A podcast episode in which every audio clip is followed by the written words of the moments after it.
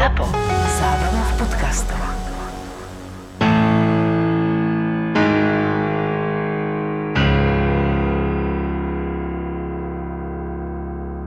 V 20. storočí sme ako spoločnosť zaznamenali niekoľko takých masových vyvražďovaní. Nehovorím teraz iba o Európe, samozrejme vieme, že sa to dialo v Číne a tak ďalej. Ale o jednom vyvražďovaní masovom, o ktorom sa budeme rozprávať dnes, tak to môžeme označiť za najabsurdnejšie. Ktoré to bolo, Juraj? Volá sa to, že veľký teror, alebo niekedy aj veľká čistka. Tak spojené dve nádoby v sovietskom Rusku.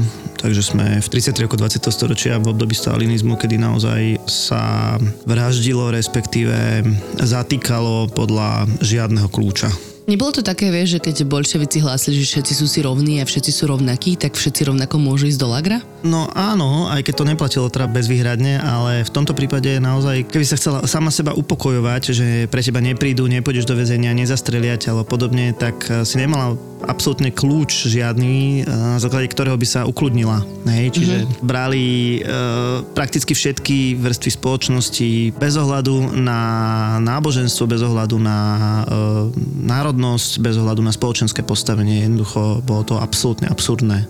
To porovnávaš teraz s nacistami, hej, že ty aspoň že mali tú štruktúru, koho idú teraz likvidovať a vyhľadzovať v podstate áno, aj keď, e, keď zoberieme Hitlera, tak ten mal za úlohu, alebo dal si za úlohu vyvraždiť e, jeden národ, povedzme, hej, že teda Židov a e, teraz je otázka naozaj veľmi nemorálna, ale teraz je čo je lepšie, hej, že proste vraždiť podľa čísiel alebo vraždiť podľa toho, že chcem vyvraždiť konkrétnu skupinu ľudí, hej. Mm.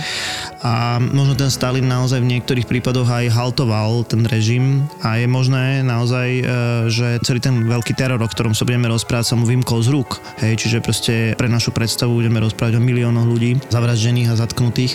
Takže ťažko povedať, e, že čo bolo horšie. No, z takého toho, z tej absurdity určite ten stalinizmus.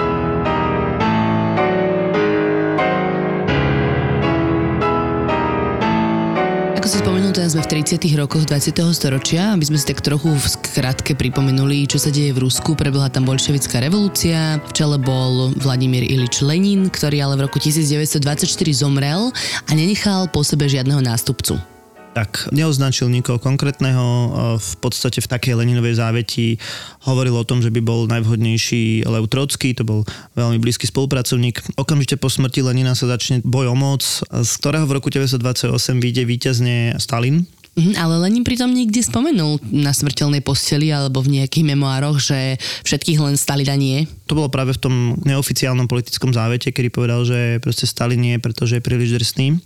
Ale samozrejme Stalin o tom vedel, veď jeho manželka bola, bola sekretárka Leninová, takže konec koncov jej to diktoval Lenin, uh-huh. že o všetkom sa vedelo a Stalin urobil takú celkom dobré politické spojenectva s um, dvoma pánmi, Kamenevom a Zinovievom, to budú dva prominentní bolševici a, a jednoducho proste sa mu podarí toho Trockého odstaviť. Neskôr Trocký je prinútený utiecť z, z krajiny, bude žiť takmer 10 rokov v Mexiku s Fridou Kahlo a napokon ho v roku 1940 e, nájdu, alebo teda doženú Stalinovi vrahovia a, a zavraždia ho.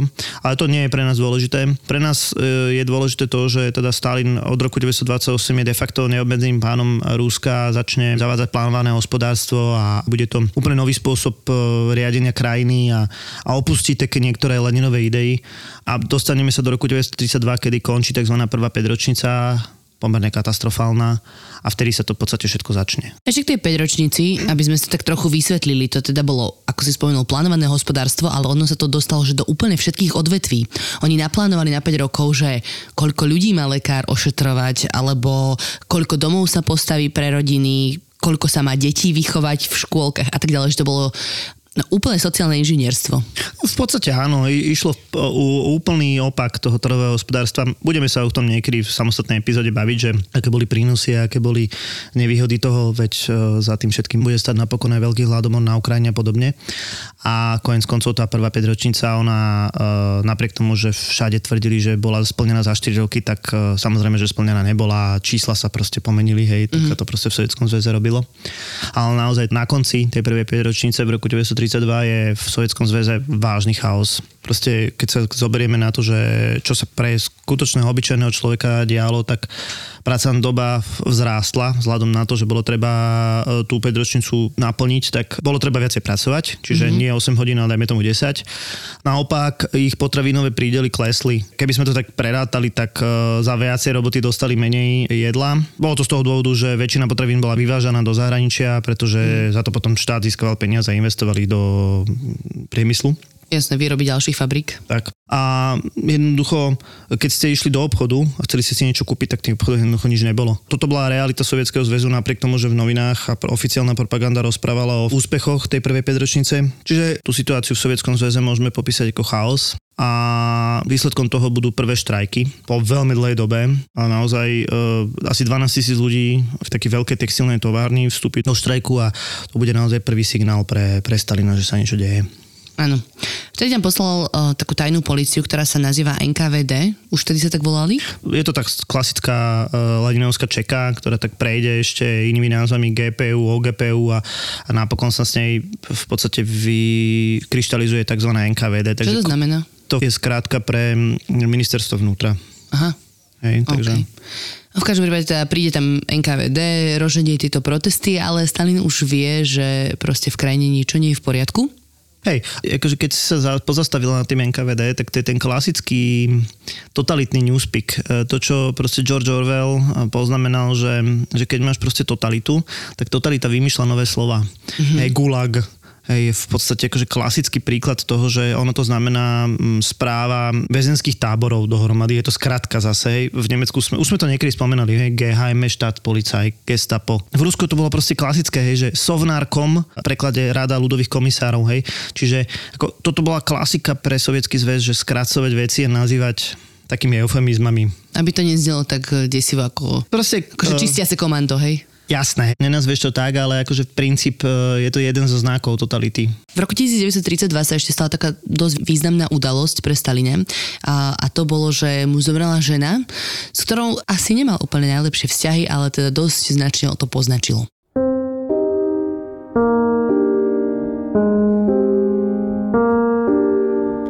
30. december 1942, denník Nadie Sergejevny Kuznecovej, priateľky Svetlany Jozifovny Staliny. Nedávno mi zomrel starý otec. Je to síce už niekoľko týždňov, ale v srdci stále cítim ťažobu.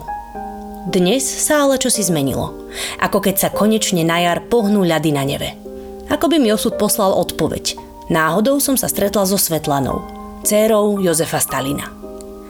Narazili sme na seba na ulici. Obe sme boli na prechádzke, tak sme sa rozhodli zájsť do kaviarne. Na arbate sme si dali čaj, cítila som, že i ona prechádza ťažkým obdobím. Najskôr sa zdráhala, tak som viac hovorila ja. Ale keď počula moje úprimné slova o tom, čo ma ťaží, začala mi rozprávať o svojej matke. Nadežde Alilujevovej. Nedávno zistila, že jej matka sa zabila – Otec jej roky tvrdil, že zomrela na zápal slepého čreva, až kým nenarazila na článok v anglickom časopise, kde sa písalo o samovražde. Neviem si predstaviť, aké hrozné to pre Svetlanu muselo byť. Najmä keď hádam 10 rokov verila, že jej matka zomrela prirodzenou smrťou. Rozprávala mi aj o svojom bratovi Vasiliovi, ktorý od utrpenia po smrti matky začal piť. Nič neskrývala, tak som sa jej odvážila spýtať, čo má v pláne. Stíšila hlas a priznala sa, že sa snaží vypátrať pravdu. Vie, že to nebude mať ľahké, vie, že jej otec chce všetko utajiť. Znenávidela ho za to, ako jej klamal. Začala sa rozprávať s ľuďmi, ktorí by si mohli čokoľvek pamätať. Vypátrala bývalých zamestnancov Kremla, ktorých po tragédii prepustili. Svetlana sa zhlboka nadýchla, kým začala rozprávať o osudnej noci v roku 1932. V Kremli sa konali oslavy jubilea októbrovej revolúcie. Boli tam prítomní všetci bolševickí lídry, vrátane jej otca a matky.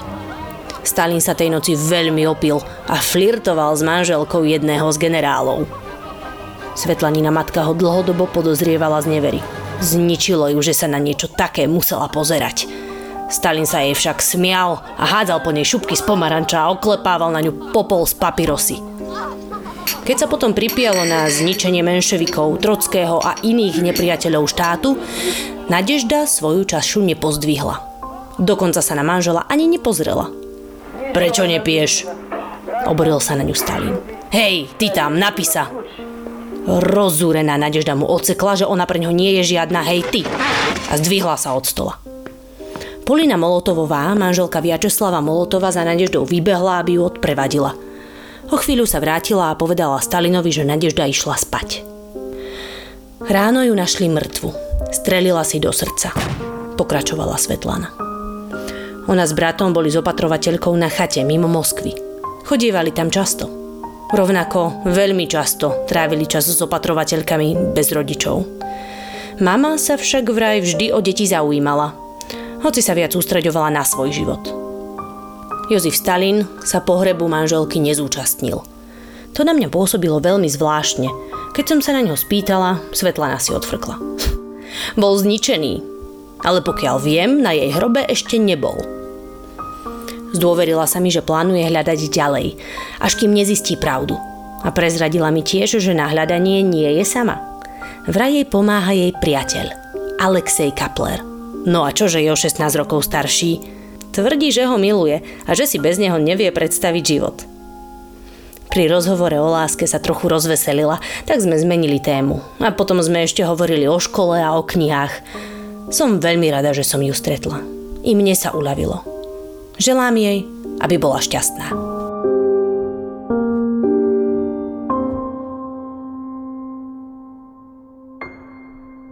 Ani príbehu v podstate tejto Stalinovej ženy môžeme vidieť, že aj ľudia v jeho blízkom okolí ho mm, začali možno, neviem, nenávidieť, nedôverovať mu, byť proti nemu a tak ďalej. Dialo sa to aj s inými ľuďmi, akože jeho najbližšími spolupracovníkmi? Určite áno, práve tá samovražda jeho manželky bude taká bodka za tým naozaj nepríjemným rokom, ktorý začal tými štrajkami, ale čo bolo dôležitejšie, tak e, v strane sa ukázala pomerne silná opozícia voči nemu a naozaj vznikli dve vyslovene tajné e, opozičné skupiny, ktoré teda hovorili priamo o tom, že Stalina treba odstrániť. Teraz nemyslím fyzicky, ale myslím akože z postu mm-hmm. šéfa strany a obe Stalin ešte v roku 1932 zlikvidoval.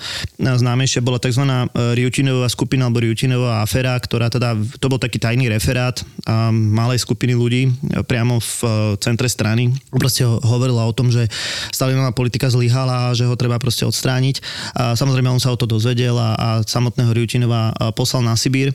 A tomto momente v podstate začína tzv. veľká čistka, ktorá sa bude týkať hlavne členov strany. On si uvedomí, že nemá situáciu pevne v rukách, Stalin myslím, a začne naozaj prostredníctvom tajnej policie obviňovať ľudí z toho, že vykonávajú proti sovietskú činnosť a najčastejšie ich bude obviňovať z toho, že spolupracujú s jeho najväčším nepriateľom Trockým. Uh-huh. To bola proste klasická vec. Ty si trockista, ty proste chceš e, protisovietskú činnosť, e, si za kapitalizmus, si za imperializmus. To v podstate sa dalo obviniť z e, kohokoľvek, z čohokoľvek, alebo z tohto. Áno, on tam mal také 4 body, hej, že bude to kapitalista, alebo protisovietská činnosť, alebo si s Trockým. Hej, alebo si s Nemcami, lebo áno. postupne akože príde nacizmus a tak ďalej, alebo, alebo si fašista. Takže áno, točili sa stále tie isté obvinenia. No a v tomto momente táto veľká čistka bola skôr o tom, že väčšina ľudí si priznala chybu, to je jedno akú, a učinila akési verejné pokanie, povedali áno, ja som, ja som proste vinný, robil som niečo, bla bla bla, na základe toho, čo ma obvinili a prežil na svojom poste. Častokrát proste zmenil svoju e, pozíciu, ale nemusel ani z Moskvy odísť, nemusel odísť ani na Sibír a ne, ne, nešiel ani do väzenia. Išlo v podstate o akúsi takúže verejnú hánu. Hej, že... A to boli ľudia na akých vysokých pozíciách? To boli ľudia naozaj pomerne vysoko v e, členovia tzv. politbíra, to bola teda vedenie komunistickej strany. Samozrejme, druhá vec je, že Stalin teda potreboval akúsi elitu, novú elitu, ktorá nahradí tie staré kádre. No a začal vytvárať z robotníkov novú skupinu ľudí, ktorí v podstate dostali vzdelanie alebo prijavili záujem o vzdelanie a verili tej uh, Stalinovej vízii, pretože ju v podstate sami žili. Stalin v tomto čase e, začína meniť tie tézy, ktoré dovtedy bolševici rozprávali, alebo ktoré bolševici presadzovali, že všetci ľudia sú si rovní. Uh-huh. To znamená, zrazu sa vytvára istá skupina, ktorá keď chce spolupracovať so Stalinom a proste chce byť súčasťou toho nového, tak dostane niečo naviac. Títo ľudia mohli nakupovať v špeciálnych obchodoch, mohli dostať štátne byty, mohli samozrejme požívať iné výhody a tým pádom samozrejme verili tej vízii e, Stalina a spolupracovali aj v rámci tej čistky a chceli odstrániť tých predošlých ľudí, pretože celkom uh-huh. logicky sa mali oni na to Uh-huh. Že ich to vyviezlo hore. No. Toto je úplná Orvelová farma. Ej, že... V podstate áno.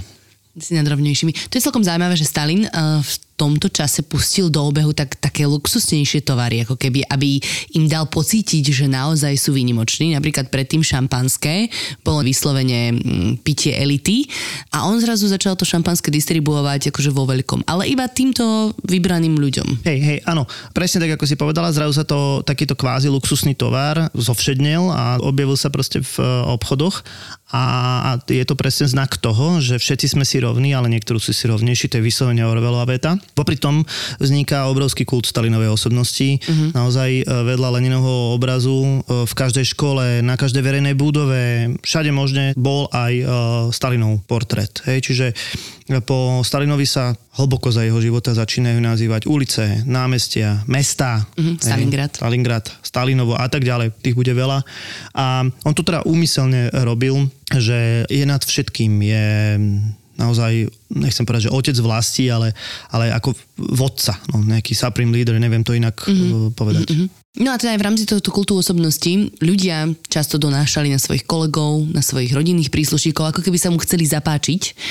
A dá sa povedať, že niekedy v tomto čase on možno stratil taký ten pocit k človeku, že bol úplne začal byť paranoidný, že každý donáša na každého a vlastne nikto nie je v jeho blízkosti? Takáto totálna atmosféra strachu ešte len príde, ale tá, to, čo si povedala, tá paranoja, tak to prichádza presne v tomto období, kedy on prestáva veriť svojim blízkym. Veľmi dôležitú úlohu e, zohrá jeho blízky kamarát po vlastne samovražde ženy Kirov, takisto patril medzi čelných predstaviteľov strany a, a po smrti manželky sa de facto stal súčasťou Stalinovej rodiny. Chodevali spolu na, na ryby a, a zveroval sa mu s rôznymi proste problémami. A e, v roku 1934 e, prebehne jedno tajné hlasovanie členov ústredného výboru, kde sa vlastne volili noví členovia. Bolo to také zvláštne hlasovanie, kde podľa tradície všetkých 200 ľudí hlasovalo, takže dávali listky za a dávali listky proti. Bolo to také divné, hej. No a keďže to bolo tajné hlasovanie, my vieme, že Stalin obdržal najviac hlasov proti. Čiže... S ním nesúhlasili. Chceli ho odstrániť? Dá sa povedať, že ho chceli odstrániť. Bolo to také akože posledné vzopetie e, vedenia strany. Naopak, e, najviac hlasov pro e, získal Kirov, jeho najbližší mm-hmm. priateľ to hlasovanie bolo samozrejme zmanipulované, eh, hlasovacie lístky boli skartované a my o tom vieme proste len z, z archívov, respektíve zo svedectiev, čiže nemáme na to priamy dôkaz. Ale tuto bolo dôležité, že čo bude ďalej, hej Stalin síce mal Kirova rád, ale bohužiaľ bolo treba sa ho zbaviť. A tak sa stalo, že 1. decembra v roku 1934 Kirova zabil atentátnik Leonid Nikolajev. Napriek tomu, že mal vlastnú ochránku a akože bol dobre chránený, bol v blízkosti Stalina, tak ho strelili do krku. No a teraz e, začína také vyšetrovanie, že kto to spravil. Stalin sa postavil do čela tej vyšetrovacej komisie, ale podľa mňa nikto mu neveril, že za tým nestojí on. Tak to ťažko povedať naozaj. Dodnes nie sú priame dôkazy o tom, že by Stalin eh, priamo niesol zodpovednosť za Kirovú vraždu, aj keď mu to najviac vyhovovalo, absolútne. Tak ako si povedala, on za niekoľko hodín po vražde prišiel do Leningradu a ste povedali, ja budem viesť celú vyšetrovaciu komisiu, vypočúval toho Nikolajeva, ktorého vlastne aj za pár hodín nechal popraviť a rozputal absolútne peklo v rámci nejakej tej gruzinskej omerty. Niekedy mm-hmm. sa to dáva do súvisu, že tuto sa vlastne začala prejavovať nejaká gruzinská Stalinová krv. Ale v princípe to odnesú 10 tisíce ľudí, počínajú s proste šéfom policie v Leningrade cez človeka, ktorý nejakým spôsobom bol zodpovedný za Kirovovú ochranku až k obyčajným Leningradčanom, ktorí proste nejakým spôsobom o tom vedeli, hej, za rok bude popravený až 40 tisíc ľudí a možno ďalších 60 tisíc bude uväznených, takže obrovské číslo. Len preto, že sa nachádzali v jednom meste, kde sa stala táto vražda? A nejakým spôsobom sa o tom atentáte dozvedeli. A asi preto, hej, tam naozaj už dostávame sa do situácie, situácie, kedy nemôžeme hľadať v tom logiku. Uh-huh.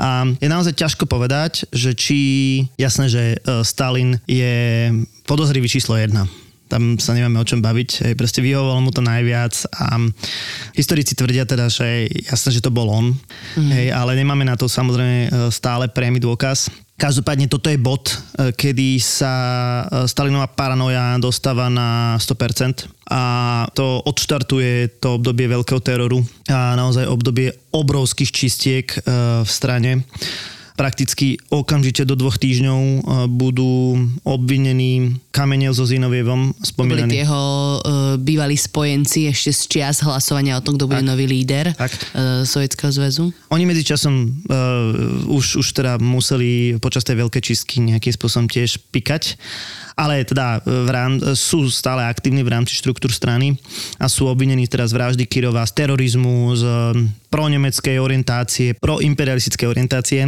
Stalin začína pripravovať veľké divadlo. Bude sa to volať tri moskovské procesy. Samozrejme, na začiatku nie je povedané, že budú tri. Ako prvý sa odohrá tzv. prvý moskovský proces. To bude v auguste 1936 kde postaví pred súd 16 veľmi dôležitých členov strany, na čele teda s Kamenevom a Zinovievom a budú obvinení z toho, čo sme povedali. Bude to v podstate divadelné predstavenie, kde Stalin ešte pred procesom urobí akúsi dohodu s Kamenevom a Zinovievom, ktorí sa priznajú za výmenu za ich život a výmenu aj za život ich rodín. S tým, že samozrejme boli obaja mučení. Pri týchto dvoch to nebolo až také hrozné to mučenie. Výsluchy prebiehali v lete 1935 a myslím, že Kameňov bol e, silný astmatik. V Rusku v tom čase alebo v e, Moskve boli, boli vysoké teploty a NKVD nechalo zapnuté kúrenie na plné obrátky, to znamená, že v tej cele sa prakticky nedalo dýchať a človek, ktorý mal problémy s dýchaním a bol astmatik, tak priznal všetko, čo chcel, respektíve mhm. zlomili ho. Sa tam dusil. Hej, dusil sa, ale by som povedal, že toto boli ešte tie najmenšie formy týrania ľudí, hej, klasické proste vpíchavanie ihiel, alebo tlčenie gumenou hadicou, alebo kovými roxormi, alebo proste klasické odopieranie spánku, to boli, v tomto boli sovieti špecialisti, ako, ako umúčiť ľudí a vynútiť z nich priznanie, to bolo najdôležitejšie, aby sa človek priznal, to je ten najdôležitejší dôkaz dôkaz. Hej, môžeš mať, môžeš mať alibi, aké chceš, že si bol na inom mieste. Keď si sa priznal, hotovo, dovidenia. Ten prvý proces skončí tým, že všetkých 16 prominentných členov dostane trest smrti. To znamená, že žiadna proste výmena priznania za Čiže aj Zinoviev a Kameňov do, zomru. Do pár hodín ich e, popravia a neskôr popravia aj prakticky všetkých členov jeho rodiny. Oboch Hej, to znamená, že Stalin absolútne žiadnu dohodu nedodržal, išiel tak ďaleko, že bývalé ženy, deti a podobne proste boli skôr či neskôr popravené. Myslím si, že z kameňovej rodiny prežil jeden jediný syn. Inak keď sme práve pri týchto dvoch eh, vrcholných predstaviteľoch, tak tam bol taký bizarný príbeh o tom, že keď eh, popravovali Zinovieva, myslím, tak on nejako prosil o odpustenie, aby ho teda nezabili, čo Stalin ako keby sa vrát, rád vracal k tejto situácii. Hej, hej, naozaj e, tie okolnosti tých posledných minút e, sú pomerne dobre známe. Naozaj Zinoviev e, mal, mal sa proste naťahovať s tými strážcami, ktorí ho viedli pred predpokladaču čatu a na rozdiel teda od Kameneva, ktorý bol absolútne vážny a, a povedal mu, že proste príjmi to s odsťou, tak on sa hodil na kolena Zinoviev a začal prosiť o život a, a na Margo toho potom ho hodili proste do cela a zastrelili. Tak e, keď sa toto Stalin dozvedel, tak chcel, aby mu to jeho šéf osobnej stráže vlastne ako divadelné predstavenie zahral a podľa legendy alebo podľa toho, čo sa hovorí, Stalin sa zadúšal smiechom, takže musel až prestať a, a častokrát e, ho nútil tohto svojho osobného strážcu toto divadelné predstavenie opakovať. A Stalin pri tom celom bol? On tam bol pri tom procese? Že v súdnej sieni, vieš? Fyzicky nie. Neskôr máme dôkaz o tom, že bol schovaný za takým čiernym sklom v miestnosti priamo nebol, ale počúval ten proces. Zároveň ale musím povedať, že častokrát e, sám opravoval výpovede, myslím tým akože gramaticky opravoval výpovede a hovoril tým ľuďom, že čo majú rozprávať na tých divadelných predstaveniach a tých monster procesoch. Hej. Čiže mm-hmm. priam, priamo do toho vstupoval. A dokonca teda našli sme aj poznámky k tomu, že kedy mučiť, ako mučiť, ako keby dopisoval do toho textu tých výpovedí, že byť, byť, byť a podobne. Uh-huh. Takže toto bol prvý moskovský proces, ktorý teda otriasol, nie že otriasol, ale bol vo všetkých novinách. Hej, no hlavne vysielal to rozhlas. Vysielal to rozhlas. Aj keď hovoríš o tom divadelnom predstavení, tak to je tom také mm, zaujímavé, že naozaj to vysielal rozhlas, všetci to počúvali, to šírilo tú atmosféru strachu, že naozaj tí bežní ľudia si predstavili, že dobre, tak toto sú tí jeho najbližší spolupracovníci, čo teraz bude s nami. Tak to samozrejme ešte nikto ne, netušil možno v tom bode, ako je peklo sa rozpúta, pretože po prvom procese sa ukázalo, že dovtedajší šéf NKVD Jagoda nie je pre Stalina úplne vhodný, lebo sa zdal ako mekota, ja neviem, ako to mám inak povedať. A po prvom procese sa novým šéfom NKVD stal človek, ktorý sa volá Ježov a najbližšie obdobie e, aj dostane názov, to obdobie najväčšieho teroru dostane názov Ježovština, pretože mm-hmm. to bol proste človek, ktorý nemal absolútne žiadne zábrany. A možno aj v porovnaní so Stalinom toto bolo zviera, ktoré navrhovalo oveľa väčšie počty zatknutých a, a zavraždených. 4. apríl 1938, denník Leva Fiodoroviča Orlova, pracovníka NKVD. Milovaný, neviem, či tento list dostaneš, ako si však cítim, že ti píšem posledný krát v živote. Spomínaš, ako sme si vždy hovorili, že ak niekoho v našej krajine zatknú, musí na to existovať dobrý dôvod. Musel sa dopustiť nejakého zločinu, teda, že nikoho nezatknú bezdôvodne? Určite na zatknutie nejaký dôvod aj v mojom prípade, len neviem aký. Posledné 3 dni som rozmýšľala o živote a pripravovala sa na smrť. Nemôžem si spomenúť na nič, s výnimkou zvyčajných nedostatkov, ktorými sa ľudské bytosti líšia od anielov, čo by mohlo mať kriminálnu povahu, či už vo vzťahu k iným ľuďom, alebo vo vzťahu k nášmu štátu, alebo jeho vláde. Zmýšľam presne tak, ako zmýšľaš ty. A existuje niekto, kto bol oddanejší našej strane a krajine? Vieš, čo nosím v srdci, poznáš pravdu o mojich myšlienkach a slovách. Skutočnosť, že som sa ocitla tu, však musí znamenať, že som sa dopustila niečoho zlého, len neviem čoho. Neznesem pomyslenie, že by si mi mohol neveriť. Ešte jedna vec. Je na čase, aby Valinika vstúpila do komsomolu. To ju určite udrží na správnej ceste. Srdce sa mi plní žialom pri myšlienke, že žije v presvedčení, že jej matka sa dopustila nejaké podlosti. Najstrašnejšia na mojej situácii je skutočnosť, že ľudia mi neveria. Nemôžem s tým žiť. Prosím o odpustenie všetkých milovaných ľudí, že som im priniesla toľko nešťastia. Ďalší list. Často fňukajú, ľutujú sa, lúčia sa, ale tento je mimoriadne patetický. Zvláštne, že naozaj nič nenapadá. Väčšinou každý z nás nájde aspoň niečo, k čomu by sa mohol priznať. Veď nikto z nás nie je svetý. Ale teraz sme možno zatkli sveticu. Ich listy námatkovo otvárame a niekedy si ich čítam. Väčšinou sú o ničom. Ale veď o čom by už takí obyčajní ľudia písali. Keby som si mohol prečítať listy niektorého z hrdinov revolúcie, z ktorých sa nakoniec vyklili vlasti zradcovia. Ako bol manžel tejto tu, Antonov Ovsejenko. Ona mimochodom nevie, že sme zatkli už aj jeho. Myslí si, že sa postará o ich 15-ročnú dceru. Ale nepostará. Buď si ju vezmu príbuzný, alebo skončí v detskom domove. A tam z nej už spravíme poriadnu členku spoločnosti. Vychovávateľia ju postupne presvedčia, aby sa vzdala mena svojich rodičov, dostane vlastnú identitu a do hlavy jej vlejú všetko, čo potrebujeme, aby v nej mala. Keď dospeje, začne pracovať napríklad pre NKVD alebo ako sekretárka v armáde. A táto krajina bude mať konečne občanov, na ktorých sa bude môcť spoľahnúť. Nie vlasti zradcov, ako sú jej rodičia. V niektorých rodinách to však nemá taký jednoznačný priebeh. Keď zatkneme iba jedného z rodičov, postaráme sa o to, aby ho zvyšok rodiny odsúdil. Žena príde kvôli mužovi o prácu, deti vylúčime z komsomolu alebo vyhodíme z univerzity. Spackané životy. A pravdu sa nedozvedia po celý zvyšok života budú rozmýšľať, čo za lumpa to bol ten ich otec. A on si možno bude myslieť, že nevinný, že sme ho zatkli neprávom, alebo ako túto autorka nášho listu bude veriť vo svoju vinu, ale nebude jej rozumieť. No, to už je jedno. Veci sa dnes majú tak, že sa ľudia otvorene takmer nezhovárajú. Nikto nikomu neverí, boja sa. Počul som dokonca, že niektorí majú pod postelami zbalené batohy, keby si po nich prišli. A pod očami im tmavnú kruhy, vrázky sa prehlbujú, nespia. Boja sa, že im pred domom pribrzdí čierne auto, na chodbách sa ozvú kroky a potom klopanie na dvere. Nech sú to tie susedové a nie moje, nech sú to tie susedové a nie moje, ale nie sú. Je to vždy nad ránom. Medzi treťou a štvrtou, v čase, keď je svet najtichší. Odvedieme ich, postele zostanú rozostlané, svietiť bude len ich okno v celom bytovom dome. meste ich však bude svietiť veľmi veľa. A nie len v našom meste. A to sme s nepriateľmi ľudu a vlasti zradcami ešte neskončili. Čiže sme niekde v roku 1937 a a teda dá sa hovoriť o tom, že Ježo a NKVD zatýkali ľudí podľa nejakých pokynov?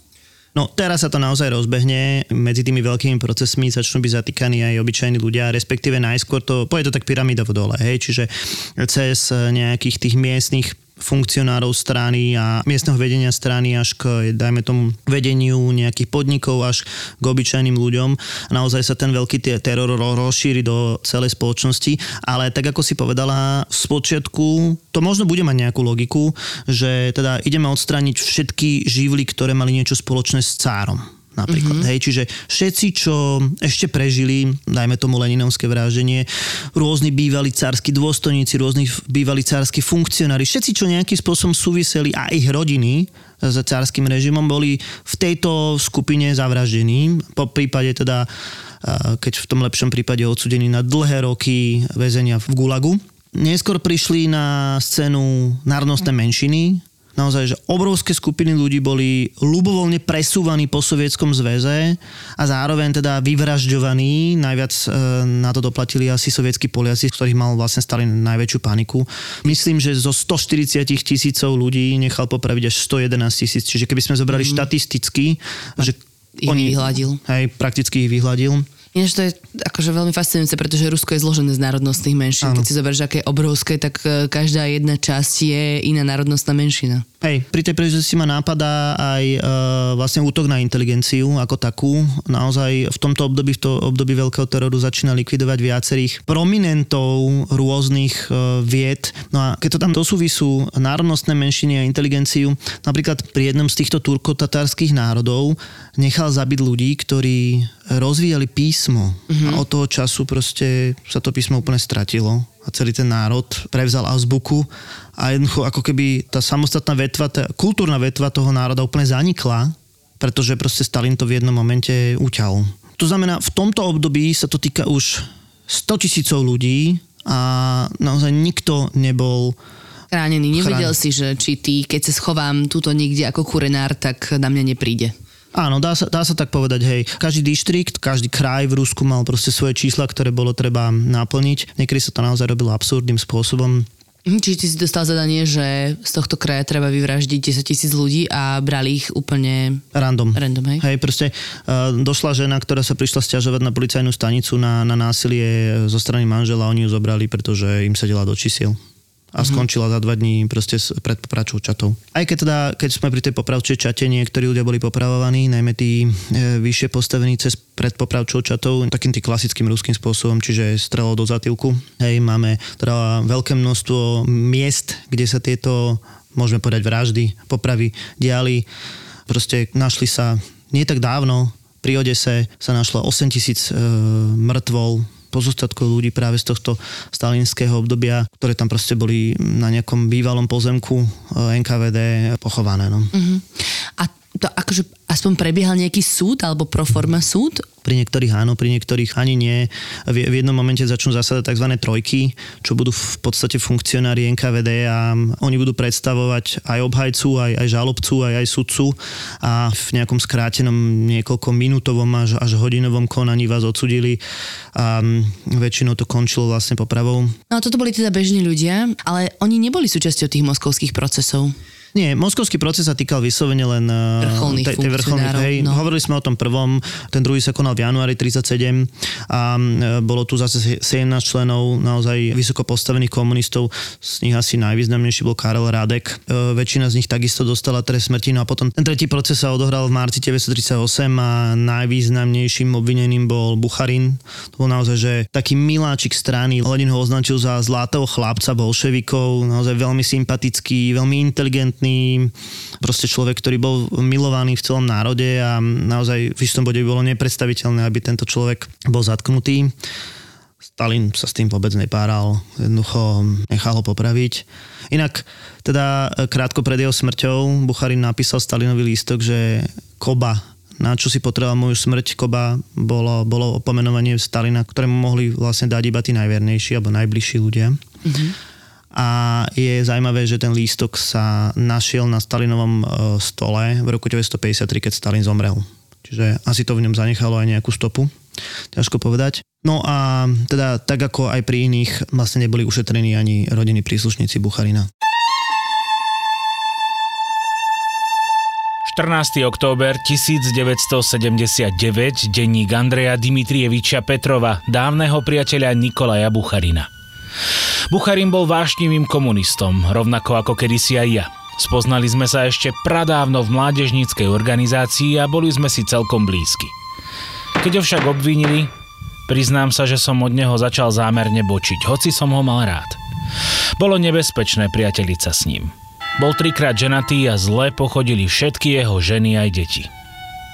Jedine Anna Larina prežila – bola o 26 rokov mladšia. V roku 1934 sa za ňo vydala a v roku 1936 sa im narodil syn Jurij. V živote tejto rodiny však veľmi rýchlo nastali kruté zmeny. Bucharin sa kedysi priatelil so Stalinom. Boli ako jeden. Priateľsky sa oslovovali Koba a Koľa. Vtipkár Bucharin bol dokonca jedným z mála ľudí, ktorí mohli Stalinovi tykať. Možno si myslel, že ho toto priateľstvo ochráni, keď na plnú hubu rozprával svoje utopistické ideály o tom, čo a ako by mala strana robiť. Bolo to v roku 1937, keď Nikolaja obvinili zo špionáže, pokusu o rozvrat Sovietskeho zväzu, organizovania povstaní kulakov a ďalších zločinov. Bol to jeden z veľkých moskovských procesov. A bol to práve priateľ Koba, teda Stalin, kto rozhodol, že Bucharina popravia. Annu zatkla NKVD. Oddelili ju od Júria, ktorý nemal ani rok, a na 20 rokov ju zavreli do Gulagu. Tesne predtým, než sa toto celé zomlelo, jej Bucharin prikázal, aby sa naučila naspamäť jeho testament, keďže vedel, že akékoľvek písomnosti by našli a zničili. Anna ho nikdy nezabudla a v chladných, vlhkých celách si ho opakovala pred spaním ako modlitbu. O veľa rokov neskôr, keď sa konečne dostala na slobodu, spísala pamäti. Dostal som sa k ním nedávno, preto si vlastne aj zapisujem všetko, ako si to spred rokov pamätám. O Nikolajovej smrti sa dozvedela na Sibíri. Mala zakázané pracovať, nemohla čítať, písať si denník, mučili ju nudou. Komunikovala však s ostatnými väzňami klopaním na steny. Práve tak sa dozvedela o manželovej poprave. Jeho testament však odriekať neprestala. Od priateľov strane som sa dozvedel, že poprava sa konala nenápadne, v noci na neznámom mieste. Pred smrťou napísal list svojej rodine, kde vraj prekypoval nezlomnou vierou v lepšiu budúcnosť. Našiel sa však vraj aj ďalší list. Bola na ňom iba jedna veta. Koba, na čo si potreboval moju smrť? Ja len doplním, že k tým trom moskovským procesom e, bol potom ešte taký štvrtý, ktorý bol ale mhm. neverejný, pretože sa týkal armády a všetko tam bolo samozrejme utajené, ale zase z nejakých záznamov vieme, že z asi 720 veliteľov popravili 500 to, to sú tým, to, to, to, to, totálne čistky. To je totálna špička, hej. V Sovietskom zväze bolo 5 maršálov, to je niečo ako štvorhviezdičkový generál v americkej armáde, proste tá totálna, totálna špička, tak z nich troch najznamejší je Tuchačevský. To boli proste naozaj že legendy Červenej armády. A hovorí sa o 12 tisícoch dôstojníkov. Ťažko povedať, pretože my vlastne nevieme, že aké percento v skutočnosti malo, alebo koľko percent bolo popravených e, dôstojníkov v Červenej armáde, ale každopádne proste Červená armáda utrpela obrovské straty a to sa potom ukáže za druhé svetovej No veď to, že tesne pred druhou svetovou vojnou e, vyhľadiť si polku armády asi nebolo úplne najstrategickejšie rozhodnutie. No a teda, kedy toto vraždenie prestalo? Alebo teda či vôbec? No, za koniec sa dá považovať rok 1938, respektíve 1939, kedy bude zatknutý samotný Ježov. Mm. A v roku 1940 ho popravia. Vedel príliš veľa a podľa Stalina bol príliš brutálny Oh, hej. To, to tomu vadilo, hej. Hej, tomu zrazu začalo vadiť. Uh, zároveň uh, by som povedal, že tie zatýkania a celý ten teror bol natoľko absurdný, že si aj samotný Stalin možno aj um, celý ten mechanizmus si uvedomil, že prekročil hranicu. Mm-hmm. A jednoducho došlo k zastaveniu tohto veľkého teroru, aj keď 40 Iba rokov. dočasne.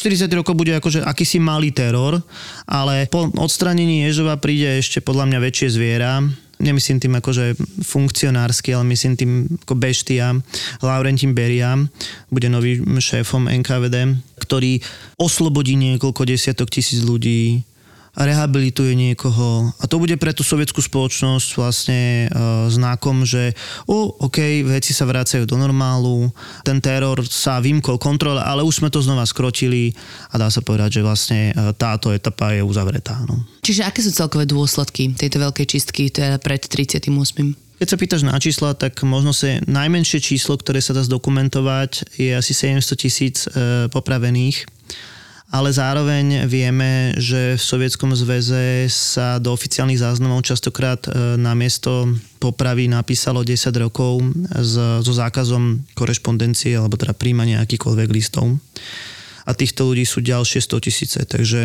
my reálne môžeme hovoriť až o 7, možno až o 10 miliónov ľudí, ktorí boli počas tej uh, Stalinovej éry alebo počas tých 30 rokov popravení a ďalšie proste 100 tisíce, ktoré boli poslané do gulagov, kde skôr či neskôr takisto zomreli, hej. Ale teda to najvyššie číslo by som možno povedal popravených, by som, by som povedal 7 e, miliónov, najnižšie reálne 700 tisíc. To je dosť veľké okno ináč. To je dosť veľký rozptýl, samozrejme je to jedna... Oni si teda neviedli také štatistiky podrobné ako nacisti.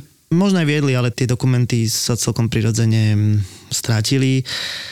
Zároveň by som povedal, že nie všetky ruské archívy sú stále otvorené. Mm. To, je, to je ďalšia vec. Mm-hmm. Veľa miest toho teroru zaniklo, ako prirodzene zbavujeme sa dôkazov. Takže dnes, keby si hľadala po Rusku nejaké gulagy, tak ich naozaj, že nájdeš veľmi málo. No. Našla som jeden, ktorý bol otvorený, aj ten bol tak tesne pred zavretím.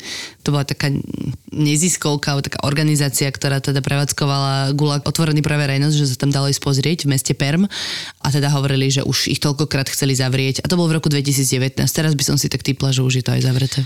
Hej, na druhej strane ako e, dnešný rúsky štát e, sa snaží, alebo teda otvoril niekoľko miest pamätí, kde sa teda spomína na obete stalinského režimu. Aj keď teda samozrejme môžeme, môžeme diskutovať o tom, že nakoľko to je kontroverzné, že mm. taký režim otvára miesta, ktoré niekedy, samotný režim niekedy oslavuje Stalina, ako veľkého víťaza druhej svetovej vojny a zároveň ho teda kritizuje za 100 tisíce mŕtvych. No. Mm. Ako toto celé, tento teror a vraždenie zmenilo možno mentalitu toho režimu? Samozrejme, tá atmosféra smrti, ktorá proste prešla celou spoločnosťou, tak to zanechalo hlbokú stopu v ľuďoch. Na druhej strane proste ten sovietský človek to tých 30 rokov, on žil v takom možno pomaličky sa zlepšujúcom ekonomickom prostredí a dá sa povedať, že žil pre budúcnosť. Keď počujeme tých ľudí, ktorí rozprávajú a žijú v tých, tých 30 rokov v Sovietskom zväze, tak oni sú proste schopní žiť v nejakých komunálkach, nejakých komunálnych bytoch, kde žije 6 rodín e, s tým, že maximálne, maximálne súkromie, ktoré máte, je proste izba, ktorá má steny, cez ktoré je počuť a, a zdieľa nejaké proste spoločné priestory akýkoľvek rozhovor rodičov či manželov, proste všetko je počuť. Sú proste schopní to vydržať len pre lepšiu budúcnosť, hej, uh-huh. svojich detí alebo seba, hej. Takže obrovská stopa mentálna, ale zároveň proste akože vydržím to a bude nám lepšie. On sa inak snažil Stalin robiť také aj mm, komunitné aktivity. Akože, to, to je taký paradox, hej, že na jednej strane nevieš, kedy ťa zoberie NKVD nad ránom a na druhej strane a každý deň máš nejakú športovú aktivitu, rodinnú aktivitu. Vôbec um, možno zmenilo takéto myslenie o tom, že spoločnosť iba jedna veľká komúna a začal zase propagovať takú tradičnejšiu rodinu, ano. tie rodinné bunky a tak ďalej. A boli to také chlieb a hry, ale bez chleba. Áno, áno, áno. Viacej, viacej hier, ale tak ako si povedala, rodina sa stáva uh, znova základnou jednotkou spoločnosti. Hej, bolševici 20 rokov sa na to pozreli tak dosť anarchisticky, že veď, ja neviem, mali rozvodovosť, nebolo to nič neobvyklé, potraty e, legalizovali. A Stalin to celé zase uťal a povedal, nie, tradičná rodina je základná zložka spoločnosti. V obchodoch sa znova objavili snubné prstenie, ktoré boli predtým zakázané ako akýsi starý cirkevný prvok Rovnako tak sa podporovala mládež, že ešte v nejakých 30 rokoch sme mali nejaké, nejakého Jorika Morozova, ktorý proste udal svojich rodičov, teraz už mládež bola prezentovaná ako tá, ktorá je nositeľkou budúcnosti. No. Celkom veľa zaujímavých diel existuje z tohto obdobia, ktoré samozrejme vznikli v priebehu 20. storočia a vrácajú sa k tomuto. Napríklad ma napadá kniha od Solženicina, Súostrový gulag, ktoré vyslovene popisuje toto udávanie, zatýkanie, neistotu, paniku. Ale sú aj rôzne novodobé diela, ktoré sa k tomu vrácajú.